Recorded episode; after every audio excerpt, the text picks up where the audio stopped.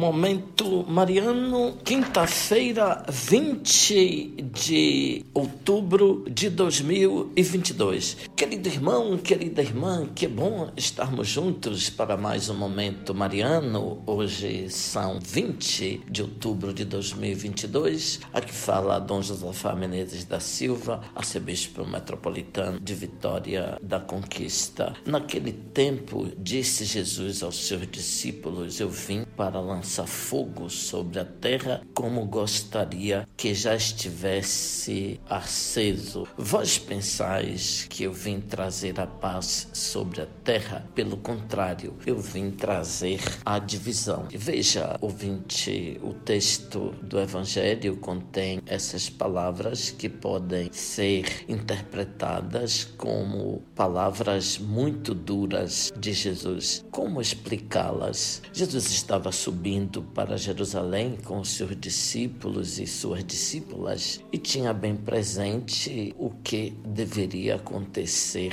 ali na Cidade Santa, a cidade que mata os profetas e os rejeita. Então, utiliza uma linguagem simbólica. No Evangelho de Lucas, o fogo é símbolo do Espírito Santo. É a força de Deus que enche de energia os homens, como aconteceu no dia de Pentecostes. Jesus, então, entende que a ação de Deus deve ser sentida pelos discípulos como um fogo que queima, ilumina e aquece. Ele traz uma força divina que deve queimar as coisas ruins deste mundo. Ele trouxe um fogo de amor para incendiar a terra, arder os corações e transformar o mundo. Jesus é um homem de desejos profundos e fortes. Como entender a segunda expressão? Vós não pensais que eu vim trazer a paz sobre a terra. Pelo contrário, eu vos digo, vim trazer a divisão. Quem acolhe a palavra de Deus como medida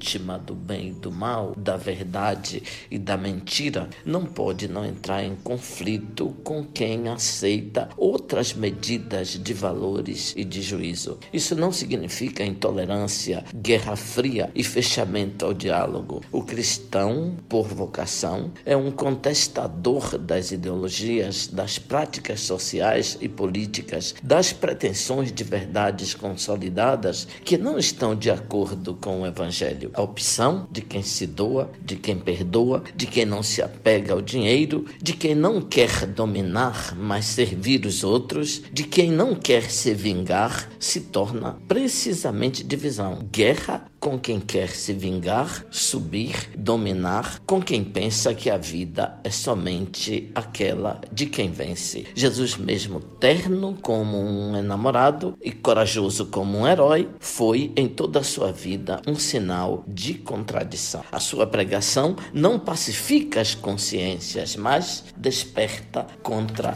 as falsas pazes paz aparente que deve ser rompida por uma busca de paz mais verdadeira. Jesus, no Evangelho de São Tomé, diz que quem está perto dele está perto do fogo. Somos discípulos de um Evangelho que queima, que queima por dentro, inflama, que arde. E não é um tranquilizante, um remédio que adormece, que faz dormir, mas que estimula a ir para frente, transformar o mundo. Abençoe-vos, Deus Todo-Poderoso, Pai, Filho, Espírito Santo. Amém. Ouvinte louvado seja nosso Senhor Jesus Cristo, para sempre seja louvado aprovado.